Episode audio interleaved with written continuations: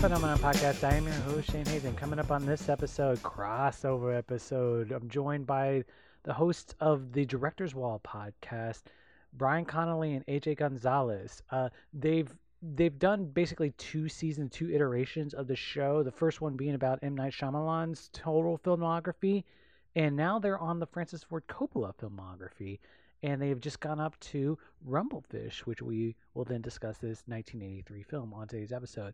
Uh, but first up, what I watched this week, I made my third trip to a movie theater since the pandemic began. I went to go see Promising Young Woman, which is directed by Emerald Fennell, who was a showrunner for Killing Eve on the second season, taking over for Phoebe Waller Bridge. And I was tepid on it. I had this very vivid moment while watching this movie of having been in a movie theater so few times this last year, like the rest of us, obviously. And my fondest movie going memories of the last few years were my last few months in Austin going to the Alamo Drafthouse to my my apartment had terrible air conditioning, so I would go to the Alamo Drafthouse midday literally for the same reason people used to go to the movies in the 30s and the 40s just for the free air conditioning and you get food there and i remember just had this very fond vision of going to see the movies and i distinctly remember thinking if i had seen promising young woman then i would have thought it was amazing post 2020 i had my meh reaction which it, it's a great movie it's well made um, there's this bizarre it it has this vibe to it where there's not a single redeemable male character in the movie. They all have terrible, terrible motives, and I feel like uh, a lot of us, a lot of men in the Me Too era, have our initial reaction was. I don't remember the exact quote, but it was from uh, President Obama's old quote that he just didn't know that there were guys out there like this. And it's not that we didn't believe women, we just didn't think that there were guys who were so predatory and only thought about sex. And I'm still that way. I don't it's it's hard to like picture just evil men like that and I don't in general believe in evil human beings, so I would like to be more nuanced on that but I'm not a woman who, you know, has to hold her keys in between her fingers when she goes to the car. Uh, so what the fuck do I know, and what does my voice add to the conversation?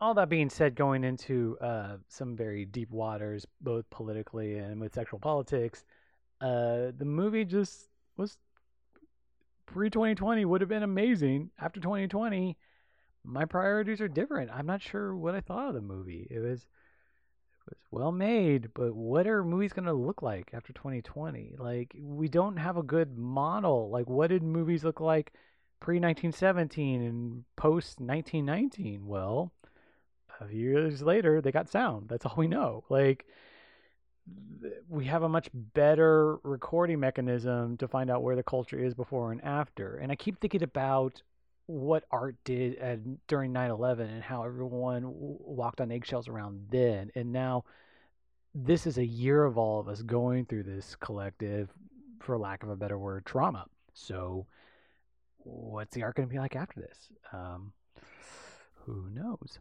um, anyway AJ also mentions on this episode that we all knew each other from the Austin Film Society, including Brian, which I we didn't overlap with Brian, but it was cool to find that out. But I also wanted to mention that this week, through a text thread, I heard that someone, I didn't know that well, but it was around my time era there. Uh, CJ Niels died this week. He um, was, his hometown was Muscatine, Iowa. And this time last year, I was actually in Iowa canvassing. And they stationed me in Muscatine. And Muscatine was a really interesting town. And I, did, I didn't know CJ that well, but CJ was we I have very fond memories of the Austin Film Society when you were interning there. You we had um, the interns had really fun intern parties where we would show off films we'd make, and it basically would be fun drinking nights, and we'd have fun drinking games. And I remember CJ being a very, very, very nice guy, very sweet, nice guy there, and I just didn't want to let it go without mentioning uh, that he was here. So, so it said uh, pre Ernest Becker and Denial of Death that um, if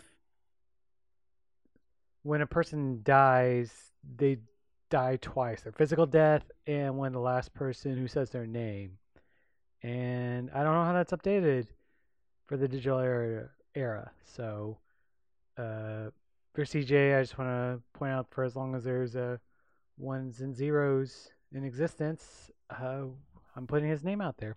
So, anyway, onward with this episode as we joined by the Director's Wall hosts uh, Brian Connolly and AJ Gonzalez as we discuss the Francis Ford Coppola film Rumble.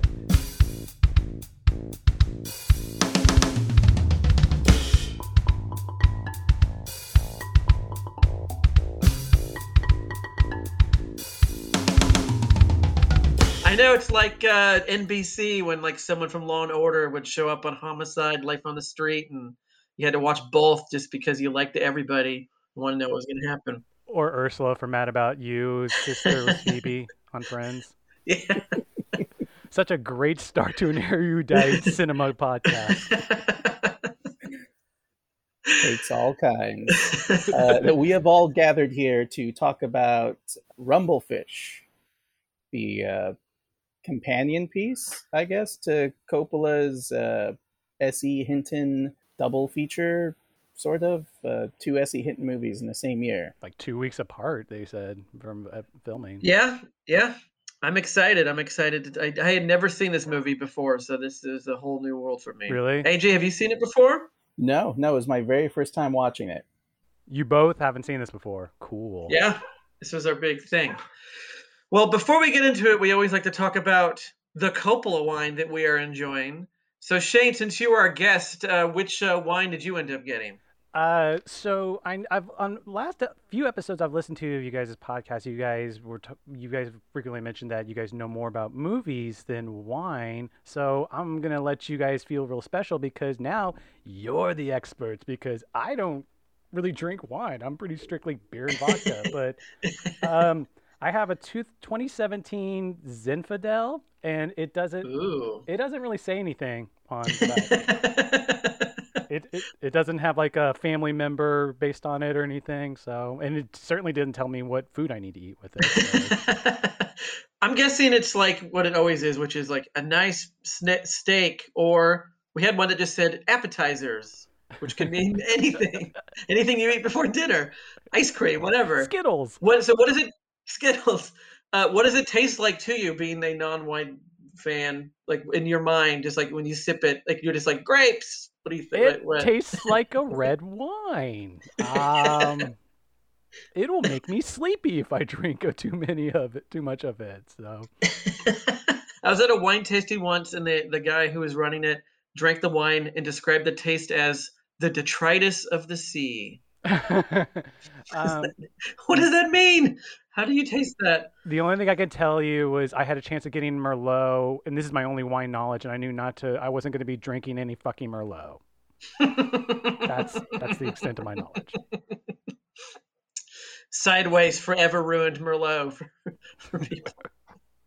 AJ, what do you have? What do you got? I have the uh, let's see, 2018 Malbec, Ooh. uh, I almost got that. which I'm certain we've had before because at this point we've had all the Coppola wines, and see flavors of plums, black currants, and along with uh, aromatic spice notes, and it pairs with grilled meats, delicious grilled meats. How is it? It's a red wine. Do you like it? Yeah, it's it's good. It's like all these Coppola wines. Like there's the, always the uh, the intro of these are like family wines that got passed around the table, and I finally understand now. That means it's like you can just kind of have this. It's not like you need a super special occasion to drink this wine. You know, it's just the wine you can have. It's usually like the fancier wine you'd see in like a convenience store or grocery store. Like, ooh, they have the Coppola wine. Ooh, it's twelve dollars. I do remember getting my first couple of wine and being very feeling very fancy when I got it. I can't wait till like Zack Snyder has a winery so we can have some Snyder wines. I think that'd be pretty good. It, and it's, it's it, it takes forever to come out, and it's ultimately going to be disappointing. But there's going to be some some bros on the internet who are going to swear to you that it's been better than any wine you've ever tasted. Sign me up. Um, so I have the Pinot Noir from 2016. I don't know if we've ever done the Pinot. Have we, AJ? I couldn't find it. I was scrolling through episodes, being like, "Have we tried this one?" I don't Mm. think so. We definitely haven't had a 2016. Normally, everything we have is like year of or the year before. I like this this episode. It's extra long, and I'm sure there's many people who just skip over this part every time. They're like, "Why are they talking about wine? Let's talk about the movie." Because we know so much about wine. I don't know. Some people, whatever. Yeah. But uh, I, let me read you this one. There's a nice little paragraph. So, dramatic style, vibrant packaging, and fruit forward, smooth wines are the signatures of Francis Coppola Diamond Collection. Our Pinot Noir boasts a silky texture and dazzling perfume of crushed raspberries, rose petals, and tea leaves, followed by luscious flavors of plums, strawberries, and spice. Pairs perfectly with pork tenderloin or mushroom risotto. See, I like that they give you a vegetarian option or meat option. That's very progressive of them. Uh, learn more about our wines at francisfordcoppolawinery.com. This is pretty good. I think this is one of the better uh, reds that I've had from I feel like I'm missing out on no description. That was that made me want to have yours, Brian. I wish I had a pork tenderloin. I should have read the bottle first. Would- I think that'd be great if we record an episode where we're all just like eating steaks and pork, and that would be a great. one thing, I, you know, Godfather is one of those infinitely rewatchable movies for me. But without fail, every time I rewatch Godfather, I have to eat a pasta afterwards. and so, yeah, like the, you guys can start eating after each of these movies. That's I think Co- Coppola would be would approve of that. Every time I watch rewatch The Sopranos, I gain like twenty pounds. Like I, every time. I once uh, I gave up swearing. I gave up swearing for Lent, and it worked. And so for months afterwards, I just wouldn't swear until then the latest season of The Sopranos started, season five or whatever it was at the time, and it just all came back, and I have not been able to stop it ever since you know 2005 or four or whatever. no fucking ziti. What, you know. All right, AJ. Uh, I believe it's your turn to say the plot. I had the hard task of telling outsiders a story that had like forty different characters in it. It took forever. So you have the easier job because there's not a lot of people. There's not as many characters in this movie. You're, how, this is gonna be super fast, isn't it? There's not as many characters. There's not as much plot either. Yeah, so just gonna have to speak with your feelings. Is this gonna have to just be like a, a, a you know a you know a, a philosoph? It just philosophize about the movie, AJ. I'll, I'll just whisper, whisper Speak Mickey softly. Rourke style. okay, so uh, first of all, very first thing you have to understand about Rumblefish is that it is in black and white. To- I was totally caught off guard by that. You didn't know it was in black and white. No, wow. and you're like, man, this movie must be really old. Something's wrong with my eyes. So this movie is in black and white. It's about a bunch of well, it's about one specific uh, like youth kind of like gang adjacent guy named Rusty James, played by Matt Dillon, like 17-ish year old uh, kid in Tulsa, Oklahoma, who's like not really in gangs because his older brother who like ran the town said no more gangs, no more fights, and then disappeared. And so now everyone's just in this uh, post uh, motorcycle boy era, but they're still ruled over by the decree of the motorcycle boy. Uh, very first thing is Laurence Fishburne in his hat, his signature hat. He already has it in 1983 or 82 telling Matt Dillon that this guy is out looking for him. He wants to fight him, wants to kill him. Matt Dillon's like, "Hey, I'm not hiding." Real quick So- question: How old is Laurence Fishburne supposed to be in this? I don't know. Because he looks Like- significantly older than the guys he was hanging out with. he really does. He feels older. Uh, I mean, he's wearing like a hat and a tie and a like a suit, basically. He's got his stuff just- together a little more. Just kind of disappears. Like it's obvious that uh, Rusty James's friends, played by Chris Penn and Nicolas Cage, are his age. They're like they all go to high school together. Rusty James says, "All right, fine." He's going to meet this guy behind the pet store at like whatever time. Then goes off to hang out with his girlfriend, played by Diane Lane. Uh, they just kind of hang out. He drinks a beer out of her fridge, and she says, "Thanks." Now my mom is going to think that I drank it. Uh, he, al- this- he also comes to the door with a Schlitz, which I found amazing to go to your girlfriend's parents' house with a can of beer and like just like look in the window, not hide it at all. And, yeah.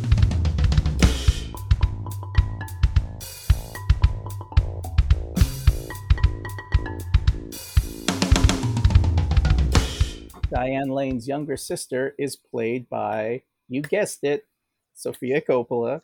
This marks the second movie where Matt Dillon has kicked Sofia Coppola out of the movie. She's hanging around, you know, they just want to hang out and make out, and he says, Hey, get out of here. Just, just like in The Outsiders, like, hey, get out of here, kid. Sofia Coppola also has some really uh, cute pre-puberty teeth. Like they're big, they're Yeah. chompers. Very big, awkward, awkward teeth. Uh, awkward in like the best, the best Oh, way. it's it's it's endearing. It's cute. Yeah. uh, Rusty James falls asleep and wakes up late. He's for the fight, and Nicolas Cage and Chris Penn, they're all hanging around like, where is he? You know, the other gang is going to think we're going to fight them because he's not here. But then he shows up, he fights this guy, Biff, and he's got the upper hand on him until the motorcycle boy reappears out of nowhere.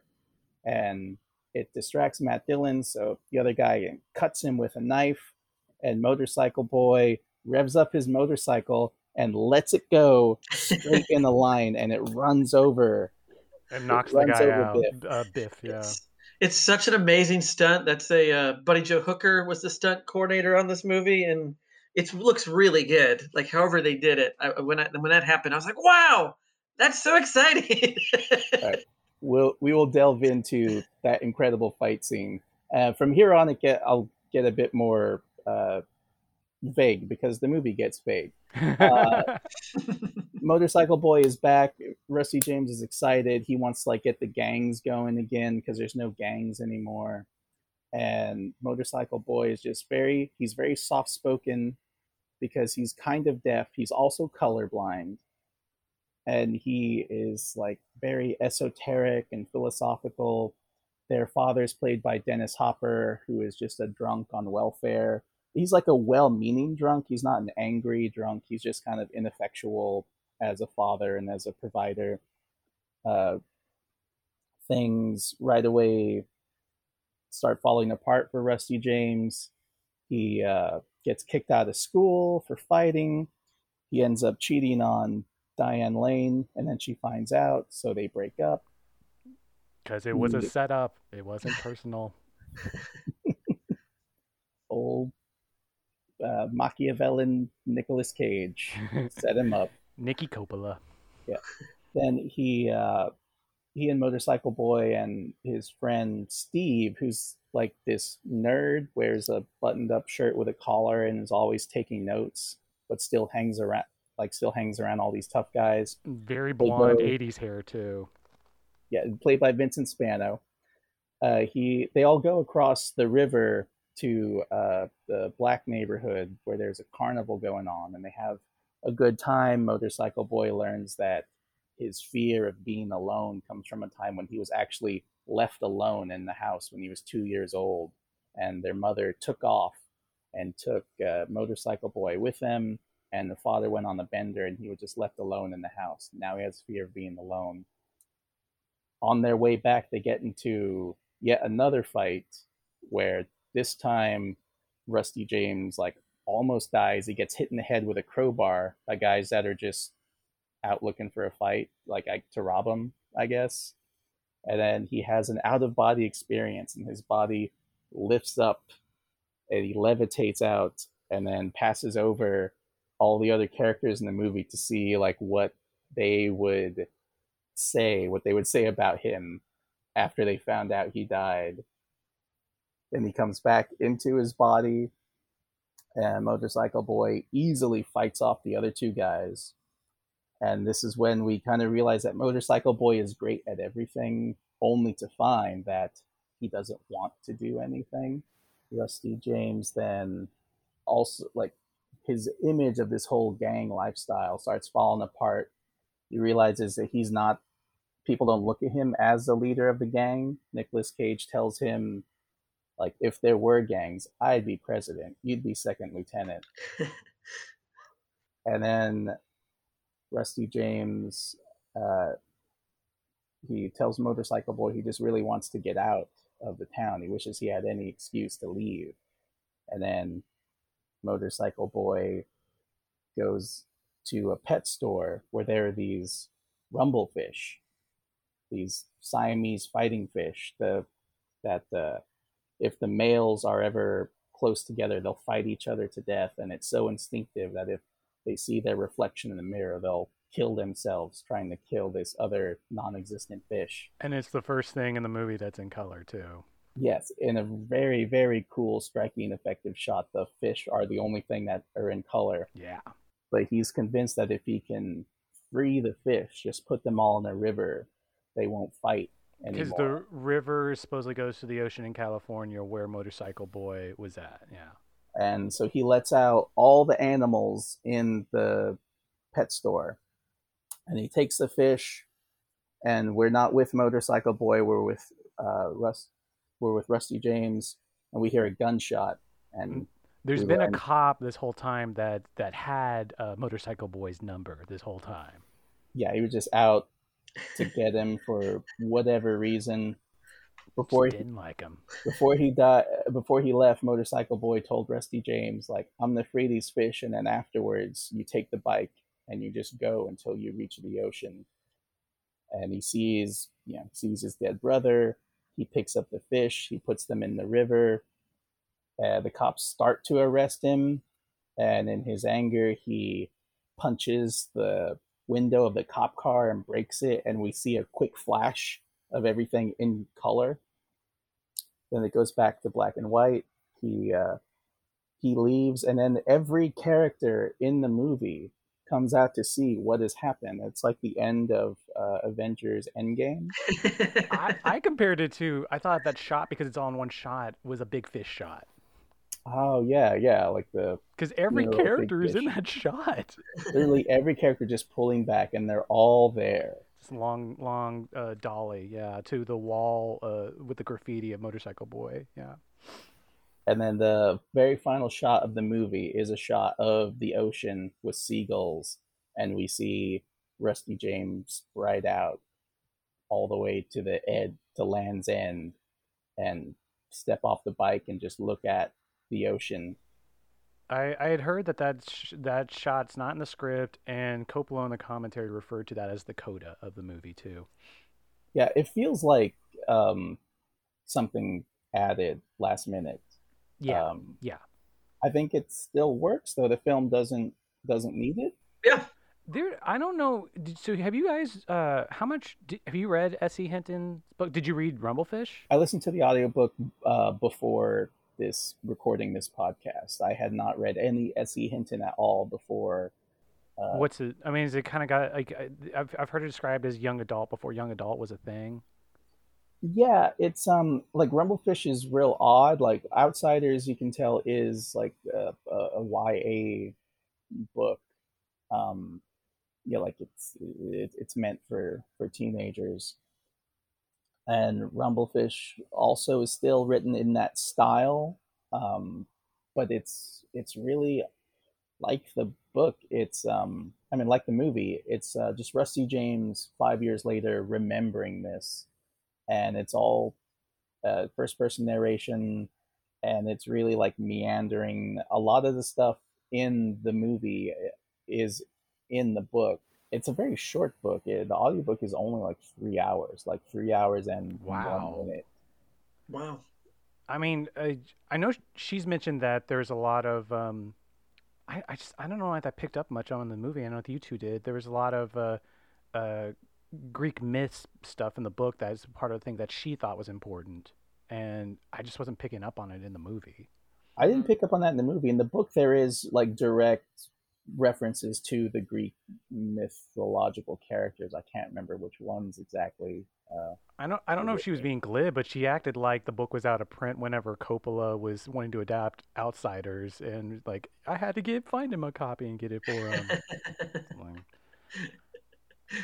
um, Uh, so you guys are seeing this. You guys are both seeing this for the first time. Um, Yeah. I I was able to look it up. I saw this movie for the first time on July seventeenth, two thousand and ten, and I know that because it was on a double bill at the New Beverly, and it was um, beforehand was River's Edge, and you guys are diving into the mid 80s Coppola stuff and finding that there's a lot of it's still the same filmmaker, there's still a lot of the same talent and just because he's not hitting the same home runs he hit in the 70s, like it's still amazing filmmaker making worthwhile films. I was always told to be afraid of Coppola in the 80s and like yeah. So I was I was behind on it, and my first viewing blew me the fuck away. Like I thought this was just the coolest fucking movie, and I and, and everyone who had shit on Coppola in the '80s was wrong. And um, so then and then the second time I saw it was after I want to say like two three years ago. I just finally got around to buying the Criterion and um, had a pretty similar, maybe even better reaction to it. And then weirdly, while I was watching the movie uh, for this, doing research and finding out why Coppola and his company made the choices they made, I hate to say it, I found a little bit of diminishing appreciation of the movie just because I didn't understand what everything was supposed to add up to. Like, C- Coppola keeps talking about this movie being about time, right? And outside of clocks, um, a Tom Waits monologue, and the score, which I, I should put out one thing that's probably hyperbolic for my first reaction was I thought the Stewart Copeland score was possibly up there with like I don't know um, uh, Jonny Greenwood and There Will Be Blood or Danny Elfman and Pee Wee's Big Adventure or maybe even Bernard Herrmann and Citizen Kane as one of the best composer debuts ever. Like I thought this was the coolest, and and then doing the research found out that Coppola or Coppola originally intended to write the music himself and Yeah.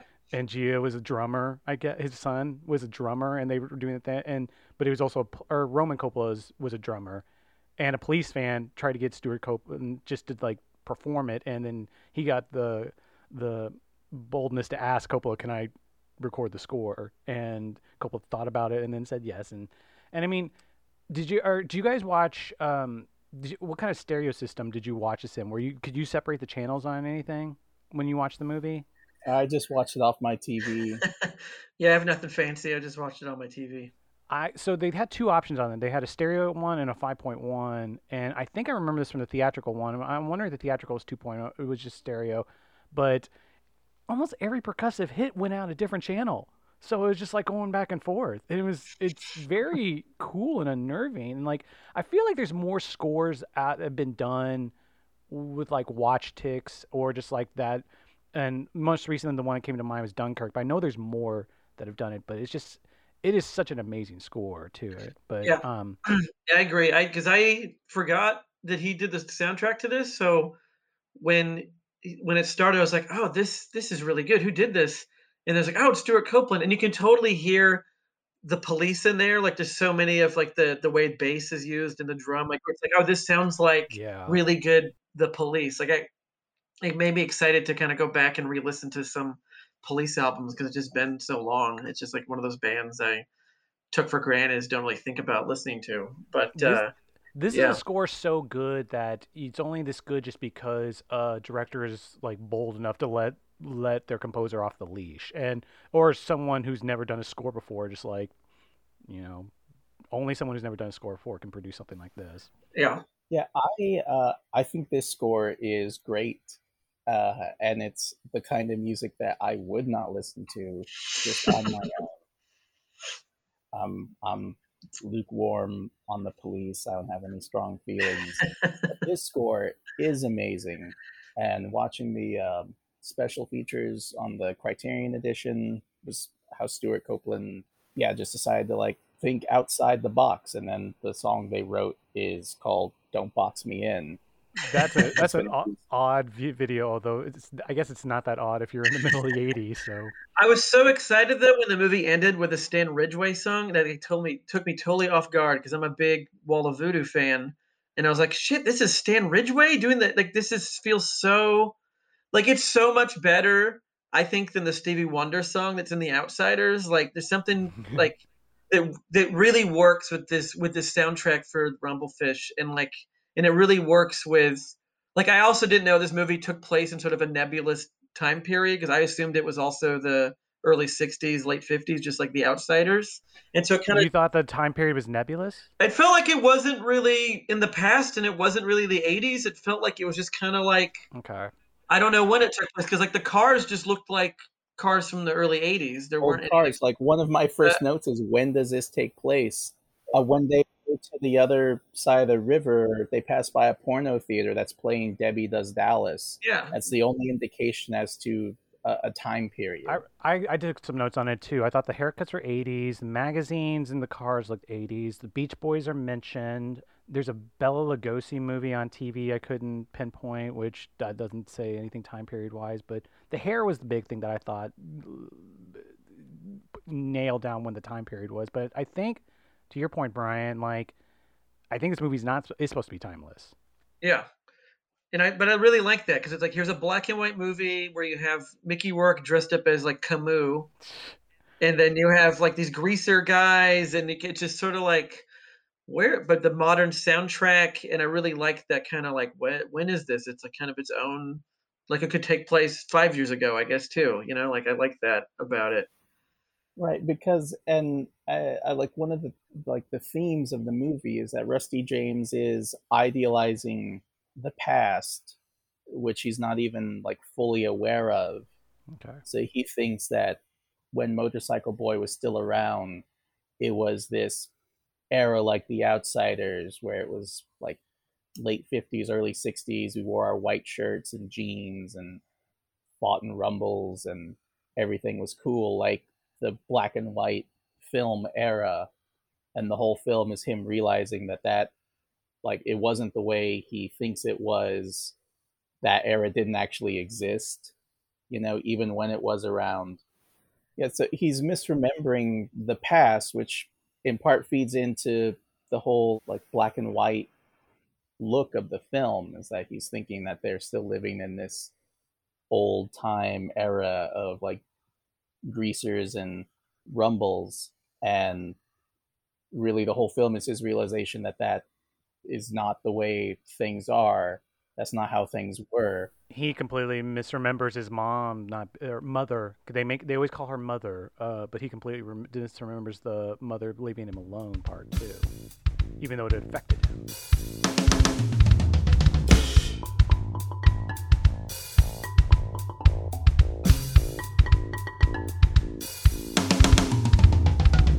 And then uh, his friend Steve uh, finally like breaks and tells like shouts at motorcycle boy like tell him that the rumbles weren't a big deal. It wasn't like that. And very calmly says like yeah yeah they, they weren't a big deal. The one um one time element that has blown me away every single viewing is the time lapse photography in this the transition mm-hmm. stuff. And uh i I've forgotten. Zoetrope was either a producer on uh, Koyaanisqatsi. The uh, they were. Yeah. yeah. And I get I I was trying to think when time lapse or sped up photography really became in. I think I even before realizing they produced that movie, like I was trying to think of other instances where it became popular. Like Return of the Jedi came out that year. There's a great special effects sequence where they have sped up photography in there with the speeder bike. But before that's like Benny Hill stuff. I couldn't think of yeah, but but that's just fast motion. This is like total time lapse. Like you can tell, it's like the ten hours, like all these great like shadows moving. You know, like down, like the best Like the Firescape Um, one, where it's the Firescape shadow going. The down, Firescape shadow is amazing. Oh, it's so cool. Or the other shot that because it, it's just a trick shot is uh, when uh, when Rusty James and uh, what, what's Nicolas uh, uh, Nicolas Cage's character's name? Uh, they talk Smokey. Smokey. Smokey talk against a window, and the window has uh, a time lapse clouds moving behind it while they're in real time. Yeah. That's great. That Yeah. scene is like uh, where the film shows like Rusty James is uh, like perception of himself and of his lifestyle like shattering because it's this epic scene where yeah you've got the clouds behind them on the storefront window of uh, the billiards hangout. They're moving like unnaturally fast, but they're just Yeah. acting talking like normally and rusty james uh, tries to like hand o- he has a pull cue and he tries to hand it over to Nicolas cage saying like okay you're in charge now and Nicolas flatter cage says, yourself. don't flatter yourself Yeah. and tosses the pull cue down and then cut back to a wide shot of the storefront and everything is so like depressingly normal and and there's a garbage can on fire in the alley and that uh, time lapse of the clouds in the windows is totally gone Yeah. That's an interesting point. Because the movie makes a, they keep talking over and over. Ma- Uh, um, Rusty James or Russell James, as Dennis Hopper calls him, um, is not smart uh, or not word smart. Is what comes up twice in the movie too, and that's the scene where it seems like he realizes it too. That's also the scene where where he's told that he wouldn't be the leader. He would he would be the second in command. Yeah. and where Nicolas Cage admits that he set up this uh, party at a lake house with these other girls because he knew that Rusty James would cheat on uh, Diane Lane, and then they would break up, and then he could get with Diane Lane. And Rusty James says, "I never would have thought of that." Nicolas Cage is really good considering this is his first real role in a movie. Like before this, you have his little tiny part in Fast Times at Ridgemont High, where I don't even think he says anything. no, I don't think And a then- role. And so this was his. This came out the same year as Valley Girl, and I think this was made first. And he's already like he seems like he's already getting like he already has his shit together. Like he really is like, oh, this is a Nicolas Cage role, and he looks he looks kind of like the Dice Man in this movie. Like, it looks amazing. He's got his hair is kind of big and poofy, and he's wearing this awesome sort of like stylish gang jacket, which I guess was his father's in real life. Um, Fran- uh, Francis Coppola said on the commentary, "Oh, that's my brother's jacket," and he let his let my nephew uh, Nick wear it. And uh, and if you watch the making of Nicolas Cage, has some weird thing he talks about his character being inspired by being visited by a lizard that didn't hurt him or so. It's like he's already on his weird wavelength. He's already on I did see, I Nicolas did see that. It's just like always fully formed, man, fully formed. yeah, he, he talks about how his character is from Japan in terms of management and from Florence in terms of Machiavelli. And I don't remember the other. Uh, it was Iago, wasn't it? It was something like yeah, yeah, and, and Iago from, and he's from Shakespeare in terms of Iago. But like this movie feels like Coppola saw every you know hot actor for the outsiders, but kept all the really weird weirdo ones for this one. So it's like oh like Mickey Rourke and Nicolas Cage are too weird to be in the outsiders. Like Chris Penn is not like normal. I'm gonna save those guys for my weirder, you know, S.E. Hinton adaptation. Like it, this movie feels more dangerous. Like you have Dennis Hopper, which I'm assuming was really drunk because it's right before he sobered up, and so like this has more of like, you know, the the, dangerous weirdos that weren't in The Outsiders. Um, William Smith and all these people. Well, William Smith was in The Outsiders briefly, but like him as the cop and just all these like strange, more strange people than The Outsiders had in terms of the types of actors. There's a point on the commentary where Coppola talks about uh, after The Godfather, he could never call those people back to like just show up, and uh, he was happy and bragging about uh, after The Outsiders, all these young actors were eager to, I guess in real life they would just you know hang out in Oklahoma for months on end and show up whenever he wanted them to show up. Yeah, he's got um, from The Outsiders. He's got Matt Dillon, Diane Lane, and um, Tom Waits. Tom Waits and Glenn Withrow, who in this movie plays Biff, who uh, Matt Dillon has a fight with at the beginning. And The Outsiders, he was Tim Shepard, the like tough criminal guy. Um, there's yeah William Smith as the cop.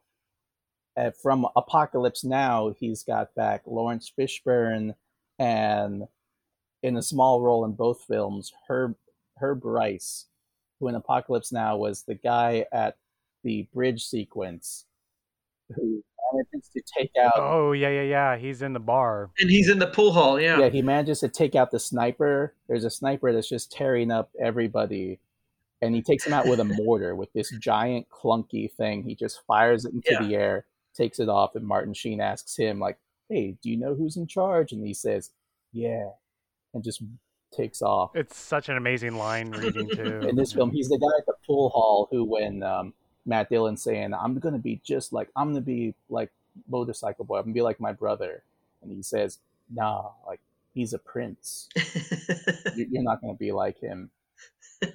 and I'm impressed that Coppola would choose to work with Dennis Hopper again after what seemed like a difficult process with working with him for Apocalypse Now. They show in the behind the scenes uh, footage of, uh, I guess the um, the what's the silver uh, car they had from one from the heart where he would direct from like a tv van. Silverfish. Yeah he was whenever hopper had a scene coppola would just stay in there and just not refuse to talk to hopper. And you see these behind the scene footage of hopper talking to coppola being like uh, is this good? Uh, i need another take. And they like they went to 46 takes on one of the bar sequence bar shots with them. And, and at one point, even Matt Dillon says like to uh, Dennis Hopper's dialogues like you're not making sense, and it feels like the photojournalist from Apocalypse Now is still talking, just with a little bit of a more drinking, downing him down a little. Well, this is like right right before he sobered up. When he, I, th- I think the story goes, he like found himself naked and completely lost in the middle of the desert, and was like, time to clean up. And then I think Hoosiers was his first sober film, and then he was sober the rest of his life. Is there? Do you? So he do definitely... you guys feel similarities between the alcoholic performances between this and Hoosiers?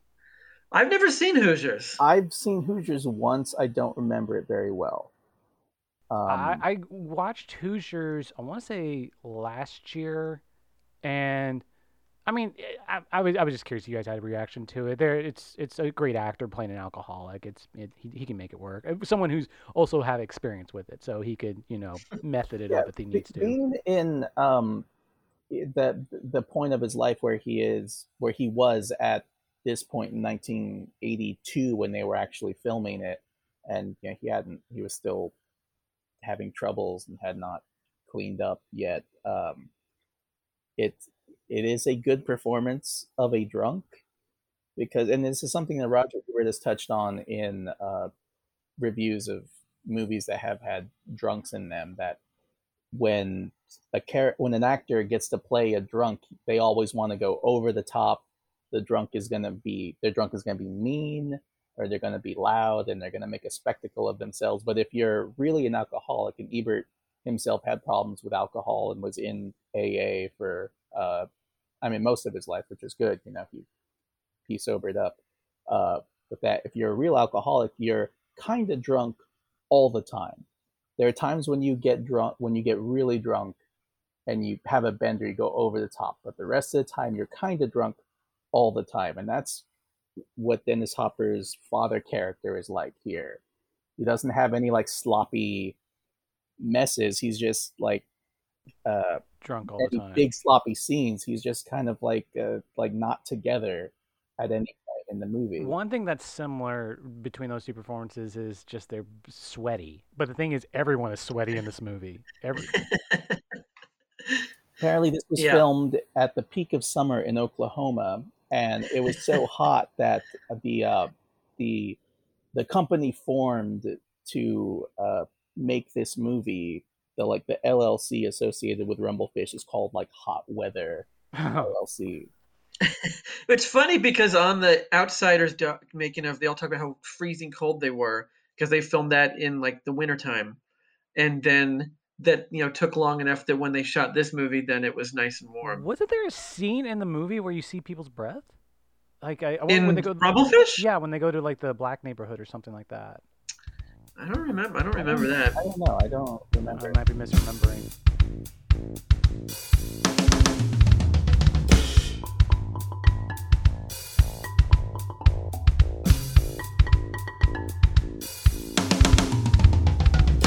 And it was great too that uh, Coppola, ever the innovator and love lover of technology, he made a version of this movie in rehearsal that they have clips of on the making of. Which I wish Criterion put the whole movie on Oh my the disc, god, but he that'd be shot, so cool. he shot the whole thing on video in front of like green screens and actually shot the whole movie and was able to show the cast the entire movie that they they did.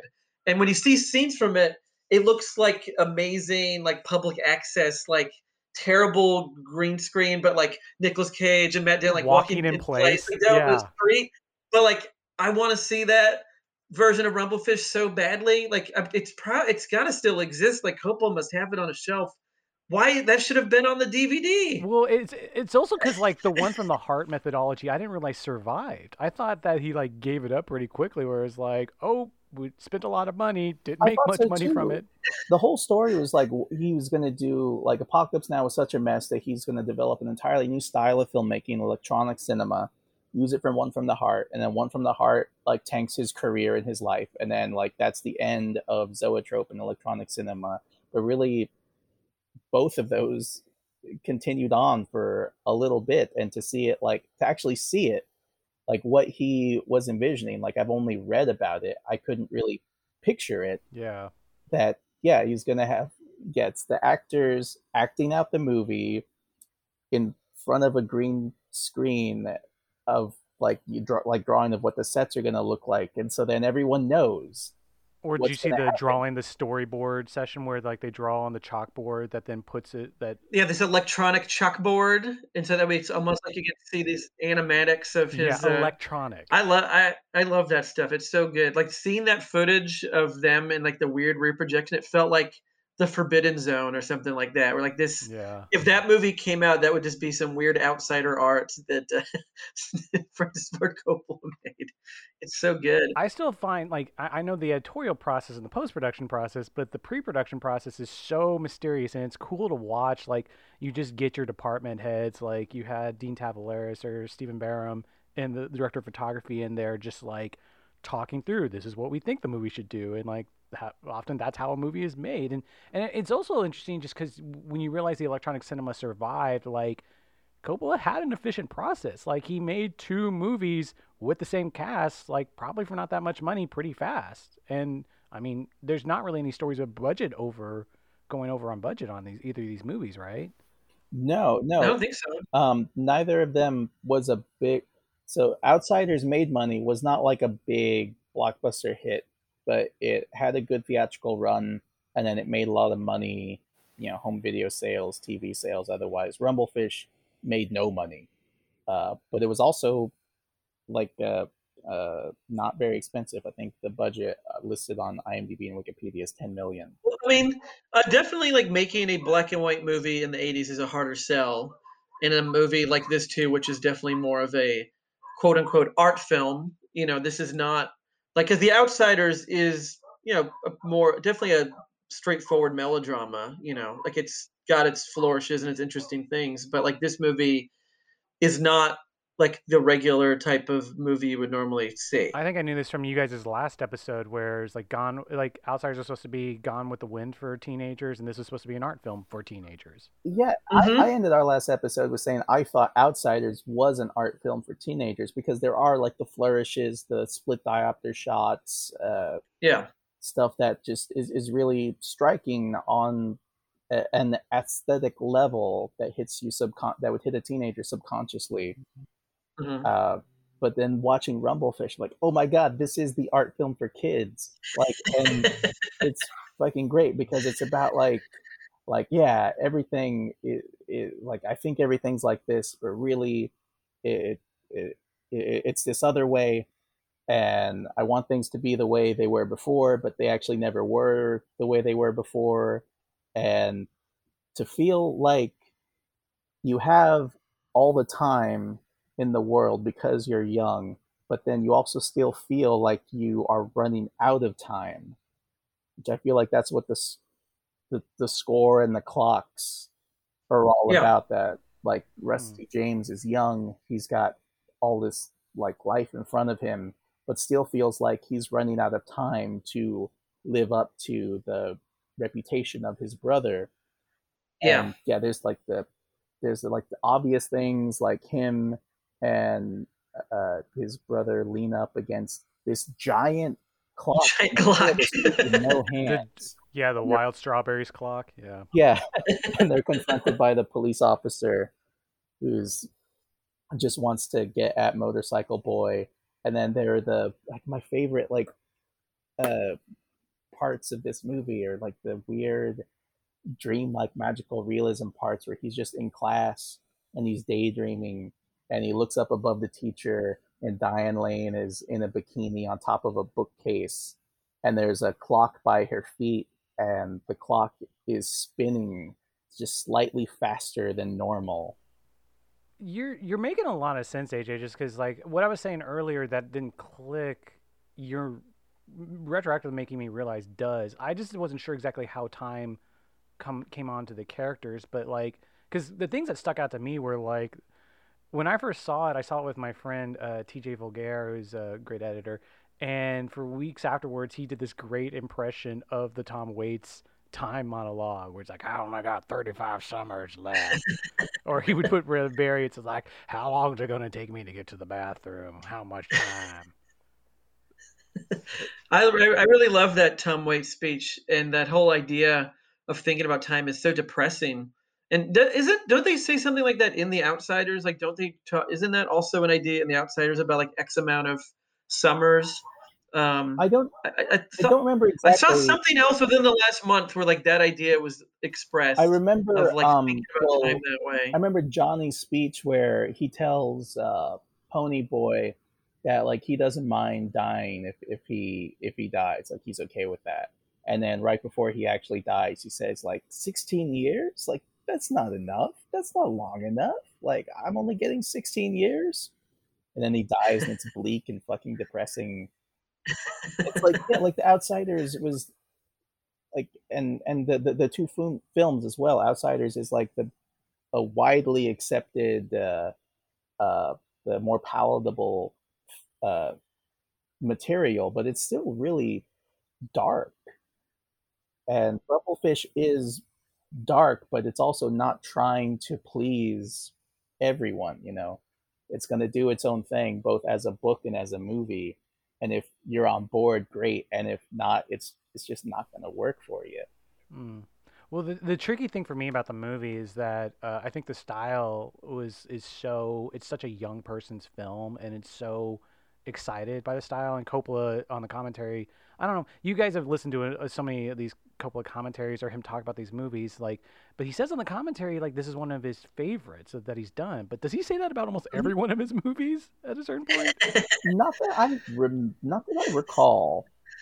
Okay. Well, there's al- there's also I, I kind of read into it. Also, he has that push pull of like he wants to make big epic home run, intimate, uh, but at the same time Godfather level swings. But at the same time, he's always like, why didn't I make a smaller movie that I could have made 30 of those? Why couldn't I have made more Bergman Island movies or something like that? Like, well, I think it's and- the whole thing of like you want as an artist, you want your what is like uh it, you know uh, important and intimate to you.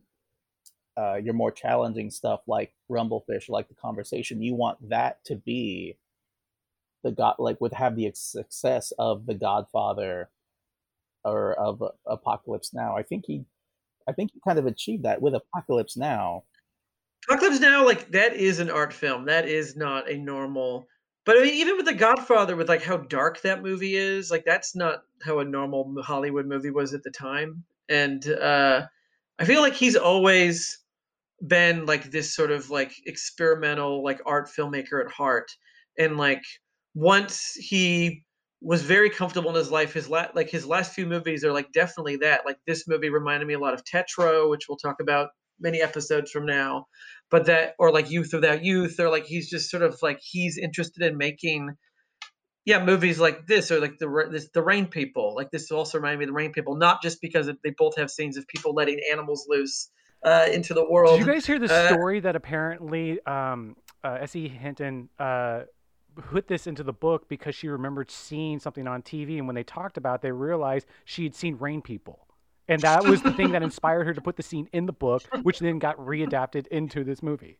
That's and I, crazy. I love and I it. really hope that uh, Paul Reubens was inspired by this for the end of Pee Wee's Big Adventure when he lets all the animals out of the pet store.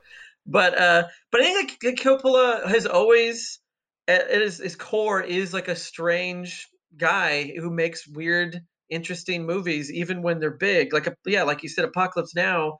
Like that is not a normal movie by any means. Like that is a strange, strange film. Uh, no matter how famous it is or no how much money it made, Even, and it makes sense why when you hear him get sad when he talks about his pal George Lucas because he's like, oh, George was like me. Like we used to like be into making this kind of weird. He was the greatest experimental art filmmaker, and then he made Star Wars and these things, and he kind of lost because Coppola always wants to hold on to that. He wants to still be this kind of, you know, weirdo making these strange movies. To me, the interesting thing is, I think you're right, Brian, but I also think that whenever he talks about uh, Coppola in interviews is like someone I wanted to make the film I wanted to make in certain instances, especially up to this point, no one was like in his way, or no one he wasn't getting Final Cut taken away from him. A lot of what it is is like pressures of who he wants to be, and I think Coppola is always defined by this push pull of him wanting to make well big films versus small intimate films or surreal films versus uh, epics or something. Because I mean, like he talked about Sam Spiegel when he was talking about Apocalypse Now, or he wanted to make like um, Ir- Irwin Allen Allen movie with, with for Apocalypse Now, and even right now, uh, like he hasn't. It's Tetro is or uh, Twixt is his last movie, but because he's finally, it sounds like he's finally. He's been mounting for a while, but Megalopolis is supposed. He's finally wanted Yeah. getting down to Megalopolis, which is supposed to be his big, epic maybe last film or just the feel of it, but it was always supposed to be super expensive. Like that push pull is still there for him. Yeah, he like he clearly like likes and thrives in the studio system. Like how many people want to have their own studio? Like most people, when they don't want to make studio movies, just want to be on their own, out in the dirt making some weird little thing. But he wanted to own his own studio and run a studio, and so he still has that part of like I want to make movies in this controlled, contained way. I want to make he might make movies and make people happy. And clearly, he also is a man who likes wants to have a lot of money, you know, and like he, they, I think, thankfully he made a lot of money off of his wine, which is why he's maybe allowed to make these weird movies in Cheers these to the last you know, 20, 20 years. but and it's it's always great to see a filmmaker do what every filmmaker thinks they're going to do at the beginning, but usually don't. Of like, I'm going to make my big movie, and then I can make my little movie, and keep that going. Yeah. And most people say they're going to like out of film school. They're like, I'm going to make these. I'm going to sell out, but then I'm going to make my little thing. And then they the usually Scorsese one for them, one for me. yeah, but then usually they don't do that. Usually they, they get stuck in making you know uh, you know Hollywood movies, and like very few people can pull that off. Like Richard Linklater, I think Steven Soderbergh, definitely Martin Scorsese. I think Spike Lee, like people who are able to kind of do both always and Yeah. do both well. Uh, and Coppola is definitely one of those directors who who's who's always done that, and he's always been able to swing back and forth. Rumblefish is the kind of movie like I was so struck by this like immediately. Like my one of my first notes is like I'm instantly uh I'm instantly captivated. And it's like the film like you would expect this from like a 25 year old, a 28 year old, like just out of film school. It feels like a very young film. It feels like a young very young. filmmaker. Yeah. It's by a guy in his like er- early, uh, his like mid forties at this point, and to think like that, Mhm. like holy shit, like that makes it all the more impressive to me. That's like, oh, like yeah, like Been significantly beaten down too. Yeah, he's been significantly beaten down by the studio. He's had like multiple like critical box office financial success. He has like how many kids now and mortgages and all these financial problems. and this is what he turns out. Like you don't expect uh, uh I mean like stereotypically you don't expect a, a film with this kind of like experimental uh drive with this like uh enthusiastic energy for experimenting with the form and language of cinema from Mhm. like a filmmaker over 40 it's like oh Yeah. yeah his early films when he was young like in his 20s and early 30s those were like the interesting ones and then he settled in You might be getting to video stuff. why, like, I had a. I, I didn't have a bad reaction to it this time, but I remember really honing on the fact that the story itself doesn't have an engine. Like, the story doesn't. There's no. No character is going towards a certain thing. It's just all meditative. And I kept trying to think of, like, what's the engine behind the conversation and, like, the murders. But in this. But at the same time, they feel similar, and there's just but at the same time the style itself is the engine like the the excitement to revel in new forms or like to like just try out some random like that seems to be the thing that drove me in my first two viewings that made me really fucking love this movie.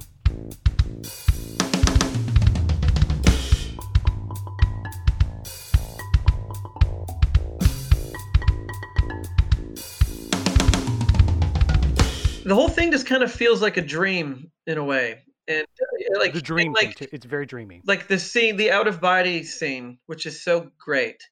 Like it really feels like you just kind of like you're going with it, and you're not like watching this movie being like, "This is weird, this is dumb, what's going on?" You're like, "Okay, now we're floating with him over, um, you know, the bar with all his friends raising a glass, and like that's that's those shots kind of remind me of like some Gaspar Noé stuff, like Enter the Void or whatever. i got you're that vibe hovering, too. I got. I, we're kind of hovering over life and you're kind of seeing it from the point of view of like a soul or just sort of like just like a dream it had and, like, uh, this- also the opening of eight and a half was the other thing i thought of. Yeah eight, very much like eight and a half like that definitely this taps into that kind of fellini bergman sort of like you know and then like it also reminded me a lot of like Eraserhead with all the concrete and the industrial noise and the shadows and uh like kind of that taking uh german expressionism but making it into more of this kind of dream yeah just like it's really dream this movie kind of makes you feel floaty even the like a way floaty that movie. even the way that sequence was done like it wasn't just done with wires lifting him up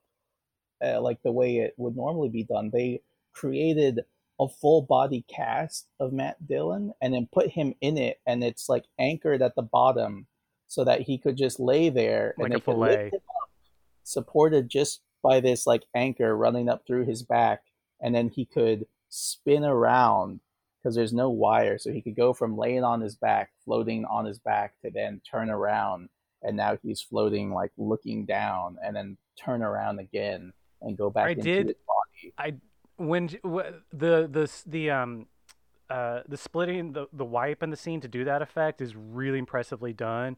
Uh, when he comes back down into his body, I did notice some wires for the first time. They look like the um, the spinner wires in the old versions of Blade Runner or something like that. And also, my favorite thing is in the background. Um, uh, I forget who's getting kicked. Uh, uh, is it Vincent Spano? I think his character is getting kicked.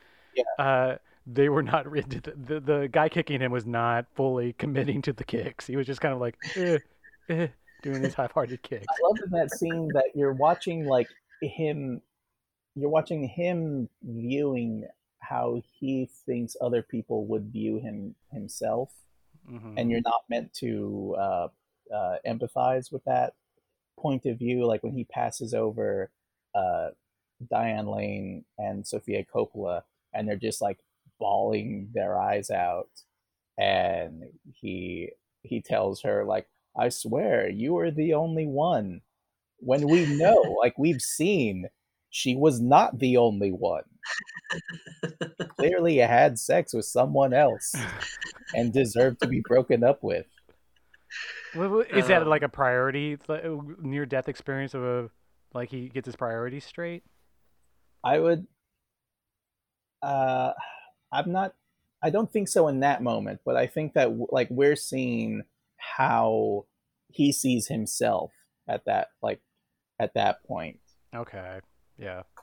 Uh, there's also a funny story in the commentary where apparently Coppola had this really expensive uh, video projector, and he was projecting the dailies as he was shooting onto a wall, and they were shooting in a bad area of Tulsa for this scene, and so a bunch of guys came up whenever they were hitting Matt Dillon in the head, and everyone kept saying it doesn't look right, and so he ended up going through like 14 takes of hitting Matt Dillon in the head, and Coppola then finally realized, oh, we didn't they're saying it looks fake because I haven't put in a sound effect yet.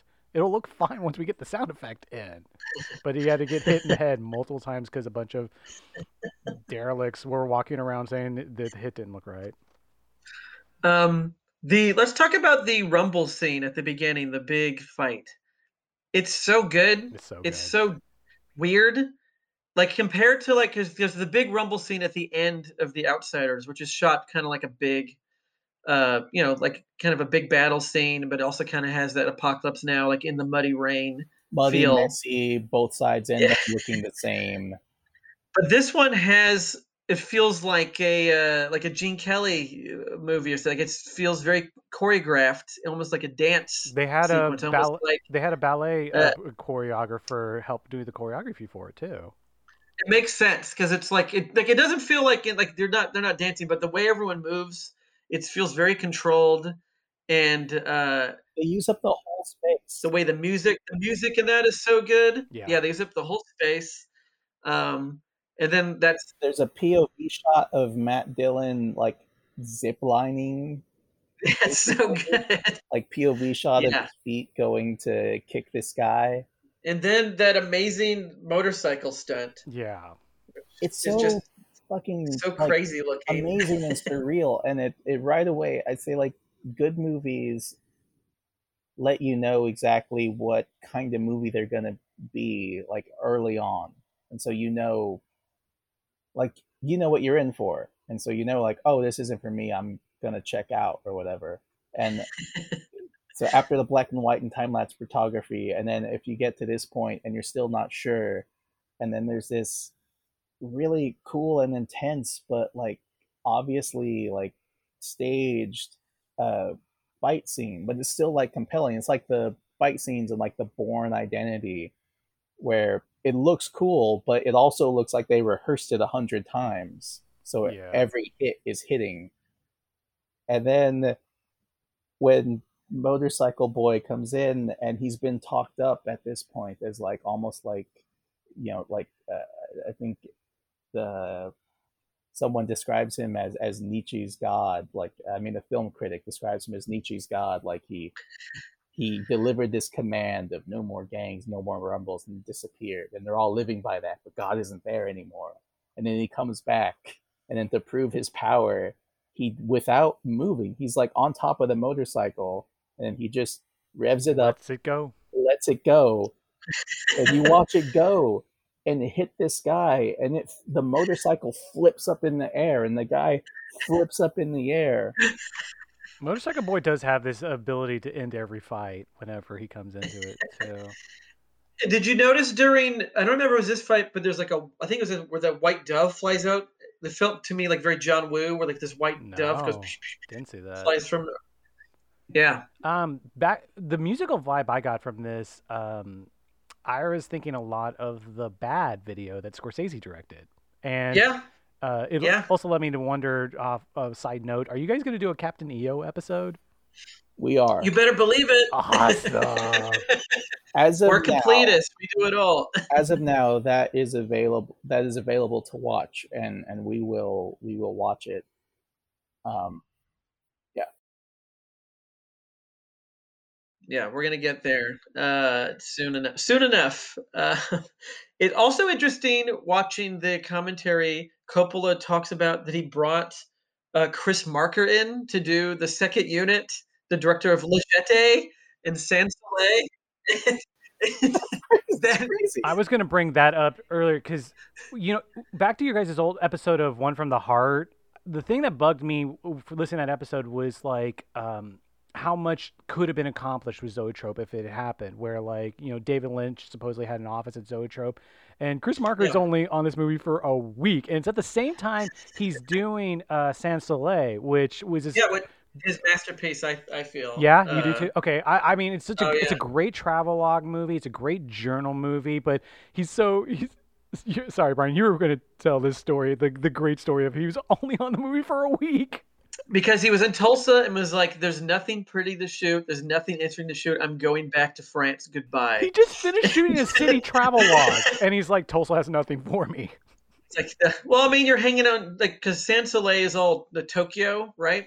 Yeah, There's some Europe in there, I think, too. Uh, So I mean, maybe it's hard to go from Tokyo to Tulsa and be, be inspired. Yeah, to, But, like, I Tokyo love that, city like, the future, and then Tulsa at this point, 1982, looks like it looks so out of time that you know we thought this movie took place in the 50s.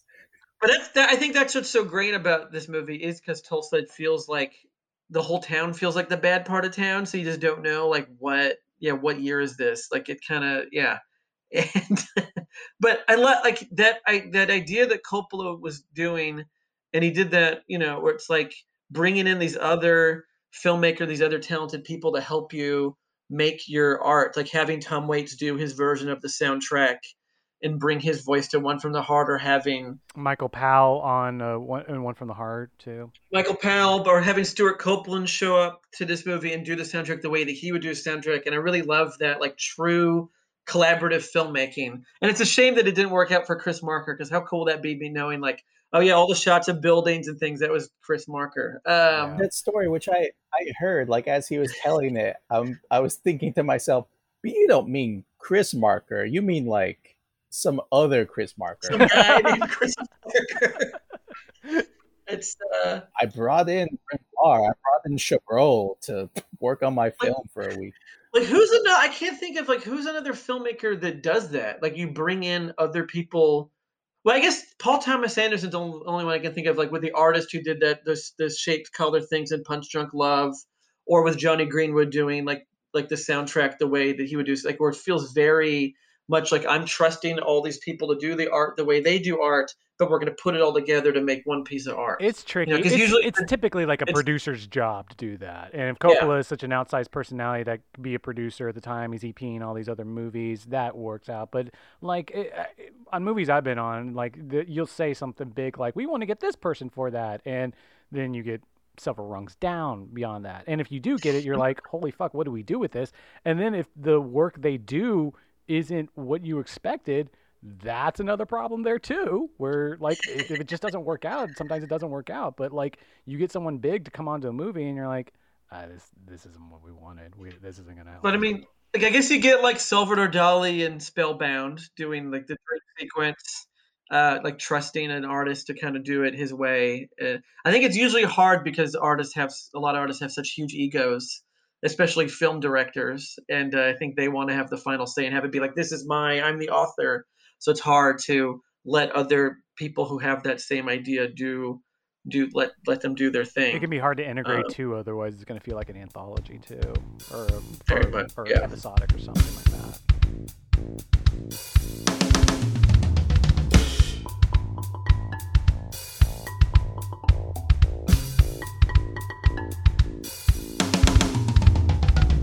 Okay, one of the other things for my first viewing I want to ask you guys about because it's it's every time I see it, I don't know Like I still feel this way about the movie, but I don't think no this has never come up. Do you guys get a touch of evil vibe from this movie?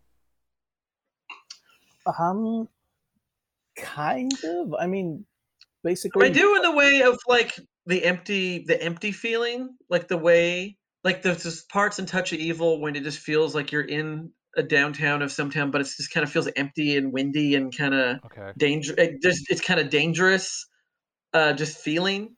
You know, like Um, This time I tried to catalog exactly why. It's black and white, wide angle lenses. Um, the shot in what looks like a, it, it, it, it's not. It's shot on location. Uh, there's a lot of post dubbing on the dialogue on there.